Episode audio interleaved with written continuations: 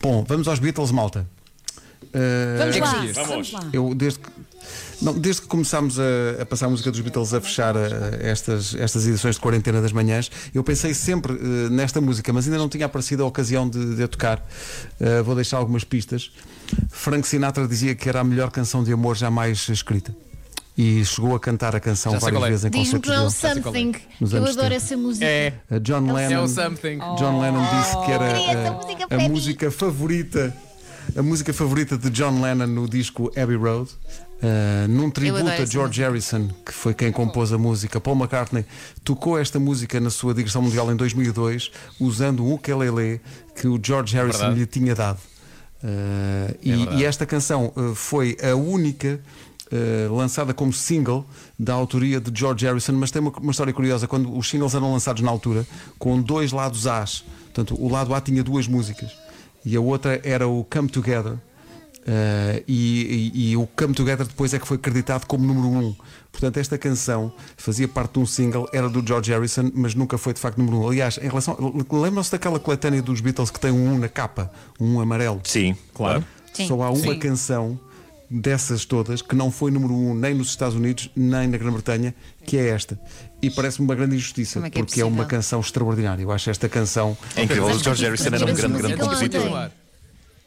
Antes que a ponhas no ar, duas coisas muito rápidas. Ah, em relação àquilo que tu disseste do Abbey Road, perguntar uma vez ao John Lennon, ah, tendo em conta que 95, 96% do espólio ah, das músicas dos Beatles são do Lennon e do McCartney, perguntaram porque é que a música do Abbey Road, porque é que o single era uma canção do George. E ele disse simplesmente, pá, porque é a melhor canção do álbum. Pumba. E a segunda coisa que eu ia dizer, em relação ao, ao- à versão do Something que estavas a dizer, para quem tem Spotify ou Apple Music, quando o George Harrison morreu, os, os bons amigos músicos do George fizeram um concerto numa sala maravilhosa, que é uma sala em Londres chamada Ro- Royal Albert Hall. E é um concerto chamado Concert for George. E tem lá os Monty Python, tem o Eric Clapton, tem o Paul McCartney, tem o Ringo Starr, tem muita, muita coisa. Tem uma, a filha do Ravi Shankar também toca. E a versão do Something desse, desse, desse concerto é capaz de ser das melhores coisas que eu já ouvi. Porque começa só com o Paul no ukulele e passa a dada altura para a versão dos Beatles com o Eric Clapton a cantar. Eu só dizer isto arrepio-me todo. Ok? Por isso, quem puder, ouça agora a versão dos Beatles, mas se puder hoje, perca 5 minutinhos à procura então dessa versão. É de um concerto chamado Concert for George.